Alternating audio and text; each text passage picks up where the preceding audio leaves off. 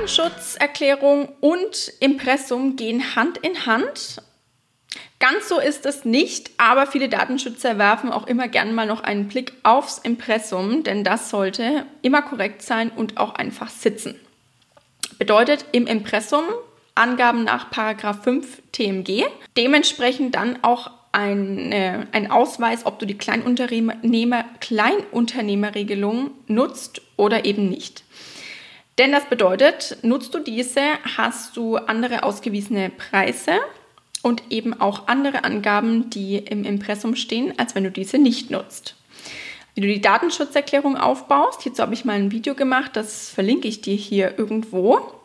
Schau da gerne mal vorbei, ob da auch noch alles quasi so drin ist, wie es da drin sein soll bei dir. Und insofern, Datenschutz und Impressum stehen meistens direkt nebeneinander und gehen deswegen doch ein bisschen Hand in Hand.